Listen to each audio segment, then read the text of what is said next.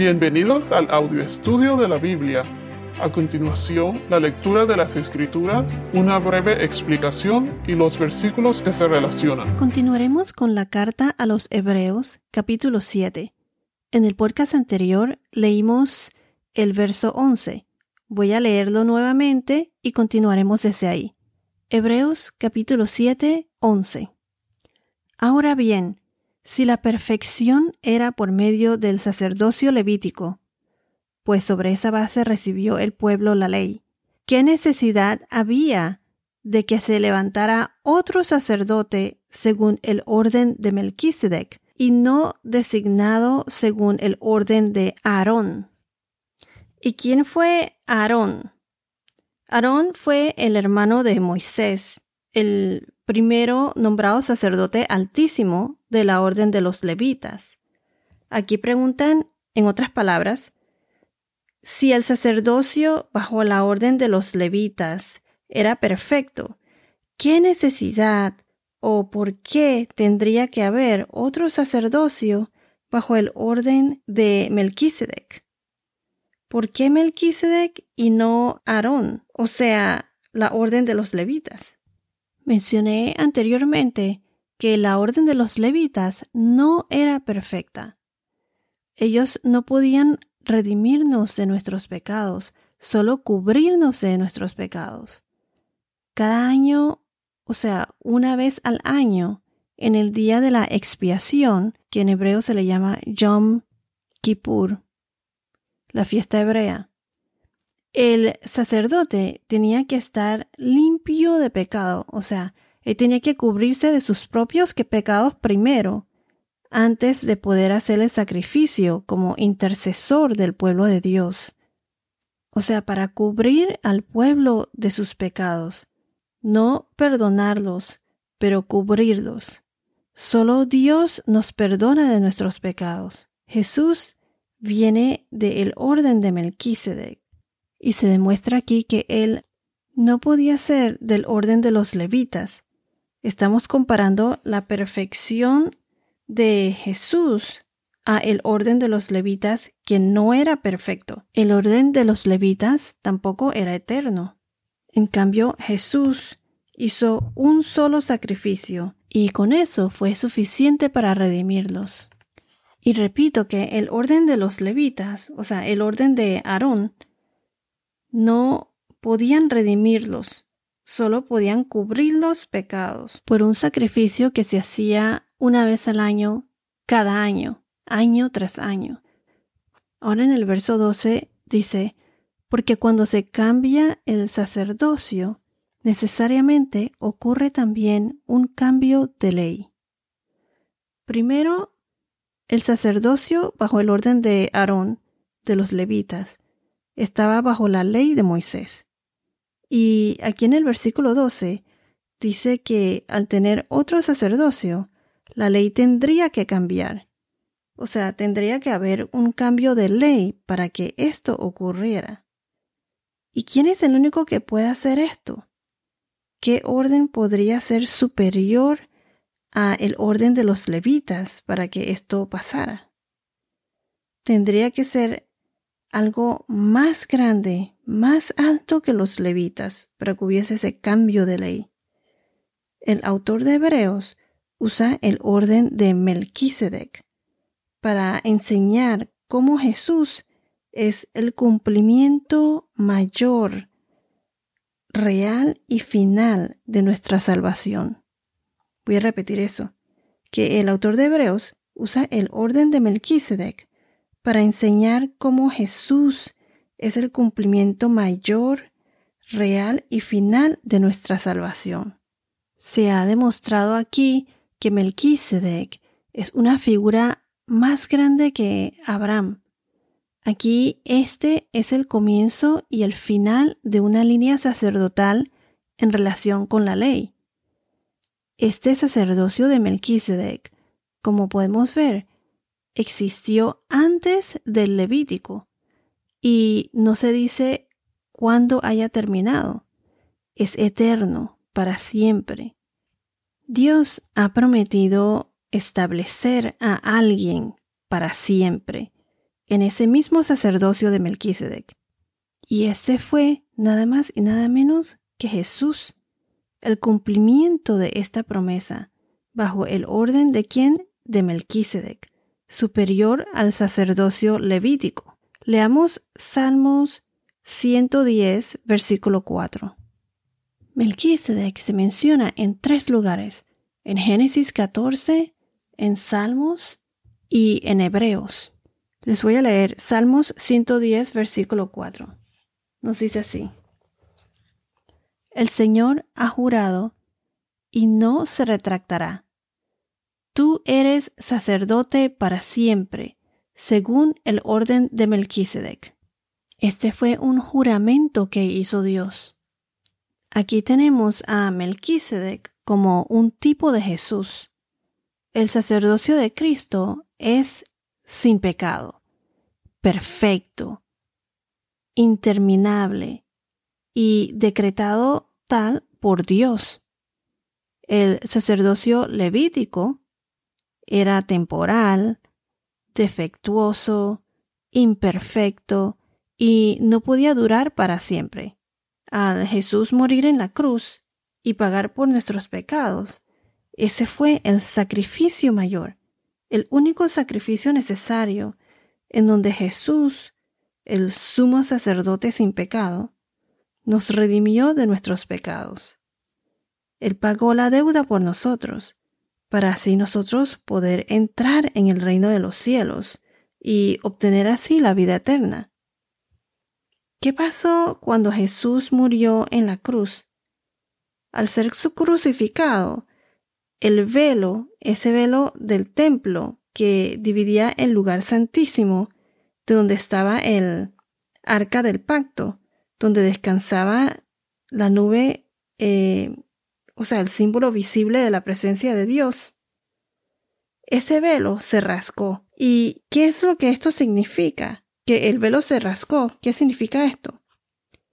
El velo, que era lo que nos separaba de la presencia de Dios, ese velo se cayó.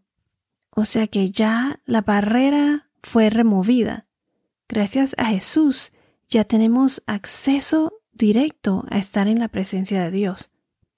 Les voy a leer Mateo capítulo 27, versículo 51. Mateo 27, 51 y que dice así. En ese momento, el velo del templo se rasgó en dos, de arriba abajo, y la tierra tembló y las rocas se partieron, y los sepulcros se abrieron, y los cuerpos de muchos santos que habían dormido resucitaron. Esto fue cuando Jesús murió en la cruz. Ahora en Marcos capítulo 15, versículo 38 dice, y el velo del templo se rasgó en dos, de arriba abajo. Voy a leer el versículo que le sigue.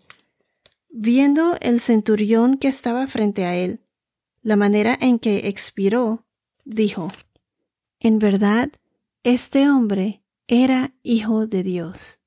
Lucas capítulo 23, versículos 44 al 48.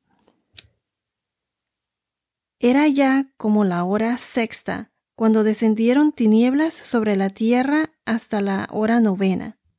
Al eclipsarse el sol, el velo del templo se rasgó en dos, y Jesús, clamando a gran voz, dijo, Padre, en tus manos encomiendo mi espíritu.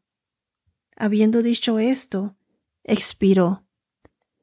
Al ver el centurión lo que había sucedido, glorificaba a Dios, diciendo, ciertamente, este hombre era inocente. Y noten que en los dos versículos anteriores que les leí, mencionan que el velo del templo fue rascado de arriba a abajo, o sea, no de abajo a arriba, no fue nada hecho por el hombre. Desde arriba hasta abajo se partió el velo. Increíble, ¿no? Entonces, ya con esto, eh, que el, velo se, se, rascó y tenemos acceso directo a Jesús debido a su sacrificio, eh, a que murió por nosotros, ya con esto no es necesario hacer más sacrificios como los sacrificios de animales, etc.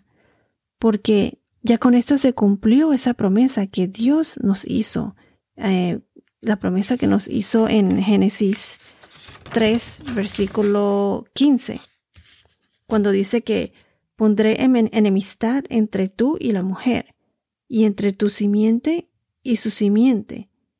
Él te herirá en la cabeza y tú lo herirás en el talón. Fue como mencionamos en los, en los podcasts anteriores en Génesis, pues la serpiente, Jesús, la simiente, o sea, Jesús, herirá a Satanás, a la serpiente, en la cabeza. Esa es una herida fatal. O sea, vence a Satanás. Mientras que la serpiente, o Satanás, herirá a Jesús en el talón, que es una herida menor. Jesús sufrió mucho en la crucifixión, pero al morir Jesús en la cruz, esa fue la victoria mayor. Jesús murió y resucitó. ¿Qué fue lo que dijo Jesús en la cruz?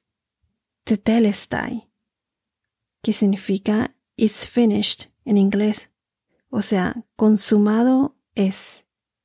Si vamos a Juan capítulo 19, versículo 28 al 30, Juan 19, 28 al 30, se los voy a leer. Después de esto, sabiendo Jesús que todo ya se había consumado, para que se cumpliera la escritura, dijo, Tengo sed. Había allí una vasija llena de vinagre. Colocaron pues una esponja empapada del vinagre en una rama de hisopo y se la acercaron a la boca. Entonces Jesús, cuando hubo tomado el vinagre, dijo, Consumado es. E inclinando la cabeza, entregó el Espíritu. O sea que ya se cumplió la profecía, ya se cumplió lo que decían las escrituras. Entonces, regresando al tema, Jesucristo cumple la promesa de Dios al establecer un sacerdote para siempre, de una manera que satisface perfectamente nuestras necesidades. Entonces, ya no estamos bajo las leyes del Antiguo Testamento. Por medio de la crucifixión, Jesús nos liberó del pecado, de la muerte. Pero esto no significa que no debamos seguir los mandamientos, aunque nos hayamos entregado a Cristo. Todos somos pecadores por naturaleza, pero fuimos salvados por gracia, por la gracia de Dios, y somos salvos los que tenemos fe en Jesús. Esa fe nos conduce a complacer, a agradar al Señor. Y el resultado de esa fe son las buenas obras, el caminar en Cristo, el obedecer a Dios, el seguir su, su camino. Somos justificados y de ahí comenzamos el camino de la, de la santificación, pues. Justificados y luego, luego santificados el caminar en Cristo, en tener esa relación con Él. Bueno, regresando a Hebreos, el versículo 12 dice, porque cuando se cambia el sacerdocio, necesariamente ocurre también un cambio de ley. Verso 13. Pues aquel de quien se dicen estas cosas pertenece a otra tribu de la cual nadie ha servido en el altar. Entonces, ¿A quién se refieren aquí? ¿Quién es el único que es de diferente tribu a la de los levitas, a la de Aarón, hermano de Moisés, y, y que ha servido en el altar? Jesús. Este es Jesús. ¿Y a qué tribu pertenecía Jesús? A la tribu de Judá. Bueno, leamos el versículo 14. Porque es evidente que nuestro Señor descendió de Judá, una tribu de la cual Moisés no dijo nada tocante a sacerdotes. O sea que de la tribu de Judá, Jesús fue el único sumo sacerdote. Recuerden que el sacerdocio más bien era para los de la tribu de los levitas. Verso 15. Y esto es aún más evidente si a semejanza de Melquisedec se levanta otro sacerdote, que ha llegado a serlo no sobre la base de una ley de requisitos físicos, sino según el poder de una vida indestructible. Pues de Cristo se da testimonio, tú eres sacerdote para siempre, según el orden de Melquisedec. Entonces, primero mencionan que el sacerdocio de Jesús, de Cristo, era perfecto, de origen divino, decretado por Dios, como lo mencioné en Salmos 110, que Dios fue donde Dios hizo el juramento. Ahora nos dice entonces que ese sacerdote que es indestructible para siempre, que es eterno, perfecto y eterno. Ya se nos acabó el tiempo, pero en el próximo podcast terminaremos con este capítulo de Hebreos, de los versículos 18 al 28. Bueno, esto es todo por ahora. Que tengas un día muy bendecido y hasta la próxima.